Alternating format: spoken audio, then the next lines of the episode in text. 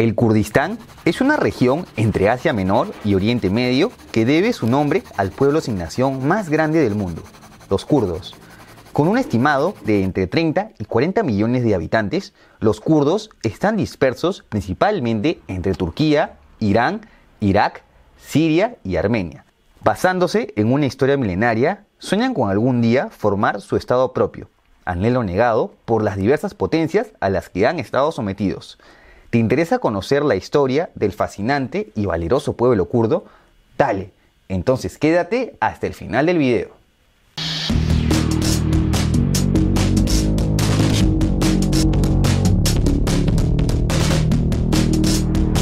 Para conocer el origen de todo pueblo, es necesario entender la afiliación lingüística de su idioma, al ser la lengua uno de los principales factores que determina su identidad. El kurdo es un idioma indoeuropeo de la rama indoirania occidental, por lo que se infiere que sus orígenes se vinculan a los medos y por consiguiente a los persas. Estos orígenes se remontan hacia el siglo veinte antes de Cristo, cuando los kurdos se asentaron en el sur de Anatolia. Sin embargo, los sumerios documentaron hacia el tres mil antes de Cristo una tierra de Carda en una tabla de arcilla, lo que pone en duda si este pueblo es incluso más antiguo de lo que se piensa. El imperio acadio se llegó a expandir por el Kurdistán, aunque se duda si para ese entonces los kurdos existían como tal. El primer estado certero al que se sometieron, y del cual los mismos kurdos dicen descender, fue el imperio medo, que se consolidó entre el seiscientos setenta y ocho y quinientos cuarenta y nueve antes de Cristo. Este estado fue conquistado por el imperio aqueménida de los persas, liderado por Ciro el Grande, que a su vez fue ocupado por Alejandro Magno, quien anexionó el Kurdistán al recordado Imperio Macedónico. Para esto, los kurdos se habían mantenido cohesionados como pueblo no solo por su idioma, sino también por su religión, el yazidismo. Esta es una fe monoteísta cuyo dios es Melek Taus, una deidad representada por un pavo real originada en Lalish, actual Kurdistán iraquí.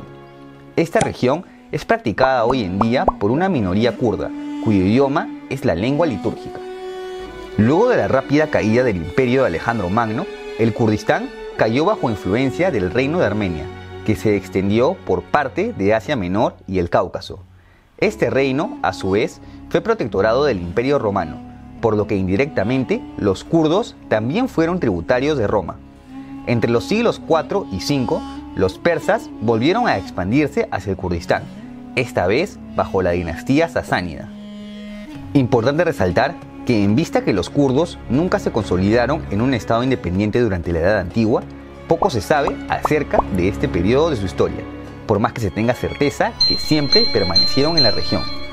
Uno de los pocos acontecimientos que se sabe es que hubo un presunto líder kurdo llamado Madi, mencionado en un relato persa, que se habría rebelado contra el rey sasánida Ashadir primero, aunque sin éxito. A la caída del imperio persa sasánida, asciende un nuevo imperio con una nueva religión y que influiría decisivamente en la historia kurda, el califato Rashidun, sucesor del mensaje del profeta. El nuevo estado musulmán se expandiría rápidamente desde la península arábiga, llegando al Kurdistán hacia el seiscientos cuarenta y cinco después de Cristo. Durante toda la Edad Media, los kurdos se fueron convirtiendo paulatinamente al Islam, mayoritariamente a la rama sunita. Sin embargo, el yazidismo siguió vigente, al punto que hoy en día alrededor de un millón de kurdos lo siguen profesando. A decir verdad, la convicción hacia la nueva fe fue decisiva para el pueblo kurdo, al punto que se integraron profundamente a los diversos estados islámicos a los que pertenecieron.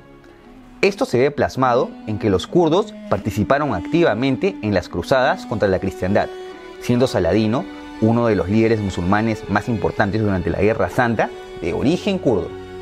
Entre los siglos diez y once, los kurdos consiguen fundar ciertas dinastías de corta duración y bajo el patrocinio de los árabes. Estas se pueden considerar como los únicos estados kurdos de la historia. Los Shaddadidas, Rawadidas, Hasanwayidas, Marwanidas, Anásidas y la dinastía Ayubí de Saladino, que se llegó a consolidar como el estado kurdo más importante de la historia, aunque reconquistado por los árabes en menos de un siglo. Continuando con la larga lista de imperios que dominaron a los kurdos, Hacia el siglo once llega un pueblo proveniente de las estepas de Asia Central, los túrquicos Oğuz, quienes fundaron el imperio Seljúcida, el cual duraría poco más de un siglo. Por su parte, los persas resurgieron fundando nuevos estados como la dinastía Joresmita y que también ocuparon parte del Kurdistán. Aquí, los kurdos comienzan a separarse en diversos estados, sometidos pero nunca expulsados. A mediados del siglo trece llega un nuevo imperio que se carga a todos los estados desde Asia Oriental hasta Europa Oriental, el recordado Imperio Mongol de Genghis Khan, que como todo gran imperio termina fragmentándose. El Kurdistán cae ahora bajo influencia del Ilkanato, en el cual los persas ganan influencia progresivamente. Durante el siglo catorce, el Ilkanato es el primer estado mongol en caer, y es sucedido por diversos estados que competían entre ellos. Por su parte, el imperio Timúrida de Tamerlán también llega a ocupar el Kurdistán a principios del siglo quince, siglo en el que aparecen otros dos importantes imperios para la historia kurda, los otomanos y la dinastía safávida. Lo anterior representa el resurgimiento en la región entre dos pueblos que ya habían dominado el Kurdistán, los turcos y los persas. Por varios siglos, ambos imperios lucharon por la hegemonía, aunque irónicamente, en medio de tanta violencia, muchos consideran que la Edad Moderna fue la mejor época de los kurdos a pesar que nunca fueron independientes. Resulta que la dinastía persa safávida fue fundada por Safiodín Ardabili, el cual tuvo raíces kurdas, por lo que la etnia fue respetada en todo momento. En cuanto a los otomanos, se permitió la creación de diversos feudos kurdos que mantuvieron una amplia autonomía hasta el siglo diecinueve. Además, en general el imperio otomano respetó a las diversas etnias del imperio, más aún a los musulmanes, que tuvieron privilegios sobre los seguidores de otras religiones. La tranquilidad que vivieron los kurdos se fue desvaneciendo hacia el siglo diecinueve. Con la caída de la dinastía safávida en Persia, fueron perdiendo privilegios. Los otomanos, por su parte, se volvieron más intervencionistas con sus territorios remanentes ante el inicio de su decadencia, en donde fueron perdiendo muchos de sus territorios durante el mencionado siglo. Esto se vio plasmado en ciertas rebeliones contra ambos imperios. Contra la dinastía persa Qayyar, al mando del nacionalista Sheikh Ubeidullah en mil ochocientos ochenta, y contra los otomanos durante la década de mil ochocientos noventa, conocida como la Rebelión Shekifti. Ambas insurrecciones fueron reprimidas. Las cosas se pusieron peor en el siglo veinte. Durante la Primera Guerra Mundial, los kurdos aprovecharon para amotinarse mientras los otomanos atendían el conflicto con la esperanza de recibir apoyo aliado, el cual solo apareció mínimamente hacia mil novecientos diecisiete por parte de los rusos, que se retiraron rápido para atender su guerra civil. A pesar de lo anterior, con la derrota de los otomanos en la guerra, los kurdos tuvieron una breve esperanza ante el propuesto Tratado de Sèvres, que contemplaba la creación de un estado kurdo. Sin embargo, ante la fragmentación de su territorio, los turcos se levantan en acción de armas y tras la victoria reemplazan Sèvres por el Tratado de Lausana, en el que conservan su parte del territorio de Kurdistán.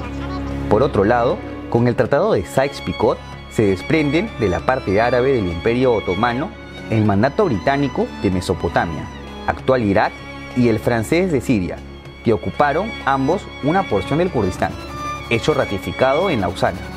Además, una pequeña fracción quedó bajo la U R S S, quien lo anexó a la República de Armenia.